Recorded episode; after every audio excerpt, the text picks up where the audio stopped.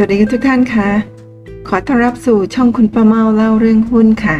วันนี้ตรงกับวันเสาร์ที่ 12 มิถุนายน 2564 ค่ะ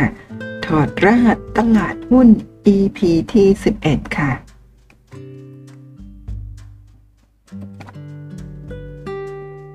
ขอขอบคุณบทความเรื่อง Trader Secret Code ถอดรหัสตลาดหุ้นนะคะ โพสในเว็บไซต์ของ Greed is Good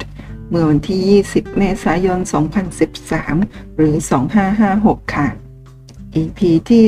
11 กลวิธีสวนควันปืนเล่นฝืนมวลชน Beating the market by going against the crowd เป็นหลักการสำคัญของบรรดากองทุนข้ามชาติขนาดยักษ์ ในการกำหนดกลยุทธ์การลงทุน ซึ่งปัจจุบันเจ้าของบริษัทและรายใหญ่ก็ไม่น้อยหน้า มีการประยุกต์หลักการนี้มาใช้ในหุ้นรายตัวให้เห็นอย่างต่อเนื่อง เล่นชาว เล่นสวนชาวบ้านซะงั้น ข่าวดีจะขาย ข่าวร้ายจะซื้อ เราจะซื้อเมื่อมวลชนล้วนอยากขาย และเราจะขายเมื่อมวลชนล้วนอยากซื้อ กองทุนต่างชาติขนาดใหญ่เงินทุนหนา ช่วงหลังๆมานี่ เขาใช้กลวิธีนี้กับตลาดหุ้นไทยครับ ในภาษาอังกฤษเรียกนักลงทุนกลุ่มนี้ว่า contrarian โดยปกติทั่วไปแล้วกลุ่ม contrarian จำเป็นจะต้องมีเงินทุน หนาสายป่านยาวและมีความอดทนเป็นเลิศ ที่จะรอคอยการพลิกฟื้นของสถานการณ์ กลุ่ม contrarian มีความเชื่อว่านักลงทุนมักจะตื่นตระหนกจนราคาหุ้นร่วงลงมาเกินเหตุ ดังนั้นเมื่อสถานการณ์ดีขึ้น ราคาหุ้นก็ควรจะวิ่งกลับไปสู่มูลค่าที่ควรจะเป็นของกิจการได้ในที่สุด โดยเฉพาะอย่างยิ่ง หากบริษัทนั้นยังมีฐานะทางการเงินที่ดี มีอัตราการเจริญเติบโตสูง และมีเงินปันผลจ่ายแก่ผู้ถือหุ้นในอัตราที่สูง ซึ่งเป็นเสมือนเกราะป้องกันพอร์ตชั้นดี จากความเสี่ยงที่อาจจะเกิดขึ้นจากการลงทุน ปัจจุบัน Contrarian ไม่ได้จำกัดเฉพาะในกลุ่มกองทุนที่มีนโยบายการลงทุนระยะยาวเท่านั้น แต่ได้รับความนิยมในหมู่ hedge fund ด้วยเช่นกัน ซึ่งจะขอเรียกว่ากองทุนสวนมวลชนแทนก็แล้วกันนะครับ เดี๋ยวเราไปดูกันว่ากองทุนสวนมวลชน เขาเล่นอะไรกับจิตวิทยามวลชน เมื่อทุกคนในตลาดหุ้นหมดอะไรตายอยาก ข่าวร้ายท่วมท้น มีการขายหุ้นกระหน่ำซ้ำเติมลงมา กองทุนสวนมวลชน เขาก็จะไปตั้งรอซื้อที่แนวรับ เมื่อเขารับมันก็หยุดไหล นักเก็งกำไรระยะสั้นก็จะเข้ามาซื้อหุ้น เมื่อหุ้นดีดตัวขึ้นไปเรื่อยๆ จนชนแนวต้านแรก กองชุนหมุกองทุนสวนมวลชนก็รู้ดี ว่าเดี๋ยวจะต้องมีคนมาขายใส่ แถวแนวต้าน เพราะข่าวร้ายยังปกคลุมตลาดอยู่ ก็เลยไปตั้งซื้อรอที่แนวต้าน เมื่อมวลชนขายลงมา เมื่อราคาหุ้นชนแนวต้าน แต่กองทุนสวนมวลชนตั้งรอซื้อราคาหุ้น มันก็หยุดไหล จากนั้นกองทุนสวนมวลชนก็จะซื้อผ่านแนวต้านขึ้นไป และเมื่อนักเก็งกำไรระยะสั้นเห็นว่า ผ่านแนวต้านไปได้แล้ว ก็จะเริ่มเข้ามาซื้อหุ้น เมื่อหุ้นดิดตัวขึ้นไปเรื่อยๆ จนชนแนวต้านถัดไป กองทุนสวนมวลชนก็รู้ดี ว่าเดี๋ยวจะต้องมีคนมาขายใส่แถวแนวต้าน เพราะข่าวร้ายยังปกคลุมตลาดอยู่ ก็เลยไปตั้งรอซื้อที่แนวต้านที่สองเมื่อมวลชนขายหุ้นทิ้งลงมาจนหมดแรงขายแล้ว กองทุนสวนมวลชนก็จะซื้อผ่านแนวต้านที่สองขึ้นไปแปลกไหมล่ะครับ คนส่วนใหญ่ตั้งซื้อที่แนวรับ ตั้งขายที่แนวต้าน แต่ตานี่มาแปลกดันตั้งซื้อที่แนวต้าน เมื่อกลุ่มอื่นขายหุ้นจนเกลี้ยงแล้ว เมื่อกองทุนสวนมวลชนได้หุ้นครบตามจำนวนที่วางไว้แล้ว ก็จะกระชากลากให้ผ่านแนวต้านอย่างรวดเร็วจนเกิด buy signal ตรงนี้นี่เอง ที่เสมือนเป็นการบีบให้กองทุนอื่น และมวลชนที่ไม่มีหุ้นอยู่ในพอร์ต ต้องมาไล่ซื้อหุ้นตามขึ้นไปเรื่อยๆ และเมื่อถึงเวลาที่สถานการณ์ดีขึ้น เมื่อข่าวดีเต็มตลาด สื่อมวลชนและนักวิเคราะห์มองโลกในแง่ดี มีการปรับประมาณการดัชนีขึ้นไป เมื่อนั้นแหละครับ คือจังหวะขายของกองทุนสวนมวลชนลีลาในการขายก็เป็นไปในทำนองเดียวกันกับการซื้อเลยครับ เมื่อทุกคนในตลาดหุ้นมองโลกในแง่ดี ข่าวดีเต็มไปหมด กองทุนสวนมวลชนก็จะขายแล้วละ่ะ เพราะต้นทุนตัวเอง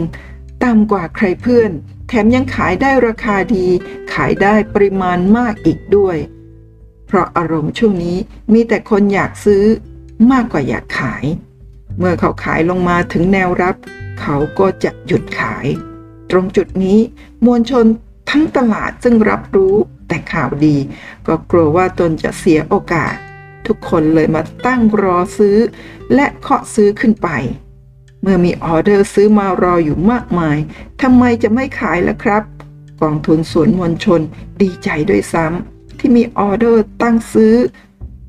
ตั้งเยอะมารอซื้ออยู่ หลังจากที่กองทุนสวนมวลชนทำเช่นนี้ ครั้งแล้วครั้งเล่าจนไม่มีใครกล้ามาตั้งซื้ออีก คราวนี้แหละเขาก็จะขายโครมลงมา เพื่อให้หลุดแนวรับ เพื่อให้เกิดเซลล์สัญญาณ ตรงนี้นี่เองที่เสมือนเป็นการบีบให้กองทุนอื่น และมวลชนอื่น ต้องทำการขายหุ้นทิ้งตามลงมา เพราะขณะนี้มีแนวโน้มว่าตลาดหุ้นจะดิ่งลงยาว เห็นไหมครับ contrarian เล่นสวนมวลชนตลอด คนส่วนใหญ่ตั้งซื้อที่แนวรับ ตั้งขายที่แนวต้าน แต่ตานี่มาแปลก ดันเจตนา ขายให้เสียราคา ขายไปได้จนหลุดแนวรับลงมาเลย ที่เล่าให้ฟังนี่ ไม่ได้หมายถึงให้ท่านทำตัวฝืนตลาดในฐานะปูนะครับ ท่านจะเป็นผู้นำในการใช้วิธีนี้ไม่ได้ ผู้ที่จะใช้กลวิธีสวนมวลชนเพื่อบีบให้มวลชน เป็นผู้แพ้ตลอดการได้ จะต้องใจเย็น มีสายป่านยาวมาก มีเม็ดเงินลงทุนมหาศาลเมื่อเทียบกับทั้งตลาด และจำเป็นต้องกล้าได้กล้าเสียซะด้วย ที่เอามาพูดกัน ก็หวังให้ท่านเห็นกลวิธีของเขา และเกาะติดตามเขาให้ทัน จะได้ชนะแบบเขาบ้าง ดังนั้นถึงแม้จะมีข่าวดีอยู่ บางทีเราก็ต้องเสี่ยงขายล็อกกำไรออกมา และถึงบางช่วงจะมีข่าวร้ายท่วมตลาด เราก็อาจจะต้องกัดฟันซื้อ หากตลาดที่เราเล่นอยู่นั้น มีกองทุนสวนมวลชนเป็นเจ้าพ่อตลาดหุ้นอยู่ แต่การซื้อ ต้องเลือกดูหุ้นที่มีปัจจัยพื้นฐาน ไม่ได้เปลี่ยนไปในทางที่แย่ลงด้วยนะครับ ไม่เช่นนั้นแล้วจะเสียหายใหญ่หลวงอย่างหาสาเหตุไม่ได้เลยครับท่าน เมื่อพูดถึงกลวิธีเล่นสวนมวลชนแล้ว ก็อดนึกถึง Mark Mobius ไม่ได้ แกชอบซื้อหุ้นตอนที่ตลาดหุ้นเผชิญหน้าอยู่กับความกลัว Mark Mobius ราชาแห่งตลาดหุ้นเกิดใหม่ ถือเป็นผู้บุกเบิกการลงทุนในประเทศกำลังพัฒนา หลายครั้งด้วยกันที่แกเลือกจังหวะที่จะเข้าไปลงทุนในช่วงที่แม้กระทั่งนักท่องเที่ยว และนักธุรกิจต่างประเทศ ยังไม่กล้าแม้จะคิดเข้ามาเที่ยวหรือมาลงทุนเลย The best time to invest is when there's blood running in the streets Mark Mobius พูดประโยคนี้อยู่บ่อยครั้ง หลังจากที่แกพบว่า นี่เป็นจังหวะที่จะทำให้เป็นเจ้าของกิจการได้ด้วยราคาต่ำสุด มาร์คโมเบียสมีความชื่นชอบในตลาดหุ้นเกิดใหม่มากครับ โดยเลยเห็นว่าตลาดหุ้นเกิดใหม่บางประเทศ มีอัตราการเติบโตสูง และคุ้มค่าความเสี่ยงที่จะเข้าลงทุน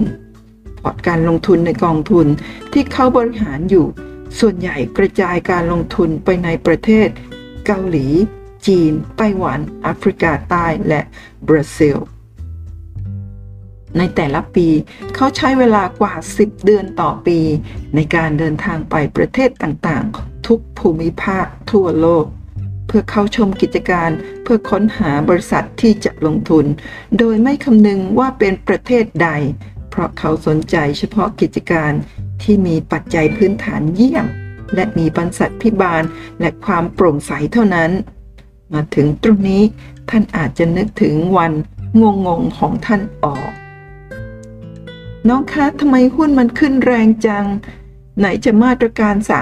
30%ไหนจะพรบธุรกิจคนต่างด้าว ไหนจะผลประกอบผลประกอบการตกต่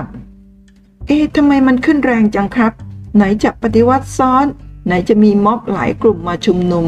ไหนจะการเมืองที่ยังไม่นิ่ง มาถึงตรงนี้อยากจะขอเสริมเพิ่มเติมหน่อยหนึ่งครับ ว่าทำไมพวกสวนมวลชนจึงกล้าเสี่ยง หากตัวเองสวนสวนซื้อขึ้นไปท่ามกลางข่าวร้ายเต็มตลาด แล้วอยู่ดีๆ เกิดเหตุการณ์ช็อกตลาดขึ้นมาอย่างแรง ไม่เจ๊งย่อยยับกลับบ้าน เลียแผลเป็นปีหรอกหรือ เมื่อข่าวร้ายท่วมตลาด ทุกค่ายโบรกเกอร์มองลง กองทุนสวนมวลชน จะเริ่มหาจังหวะเข้าซื้อหุ้นครับ และทุกครั้งที่เข้าซื้อหุ้นในแต่ละระดับของแนวต้านขึ้นไป เขาเองก็ต้องบริหารความเสี่ยงเหมือนกันนะครับ ด้วยการ short futures กันไว้เผื่อพลาด เมื่อเขาล็อกระดับราคาขายดัชนีไว้ล่วงหน้าที่ราคานี้แล้ว หากมีเหตุการณ์พลิกผันมาช็อกตลาด อย่างน้อยที่สุดมูลค่ารวมของ port ก็เจ๊า ไม่กำไรไม่ขาดทุน หรือหากขาดทุนก็จะขาดทุนเล็กน้อยครับ เพราะมีกำไรจากการ short futures มาช่วยชดเชยผลขาดทุนในพอร์ตหุ้นพอจะตอบคำถามที่ค้างคาใจทุกท่านได้บ้างแล้วนะครับ ว่าทำไมเวลาข่าวร้ายท่วมตลาดหุ้นกลับขึ้นหน้าตาเฉย แต่พอข่าวดีเต็มตลาด หุ้นกลับถูกนำมาขายลดราคา contrarian เขาจะหาโอกาสในทุกวิกฤตครับ จึงไม่แปลกเลยถ้าบางครั้งเราอาจจะต้องซื้อตามกระแสเงินที่เข้ามาผลักดันราคาจนหุ้นขึ้น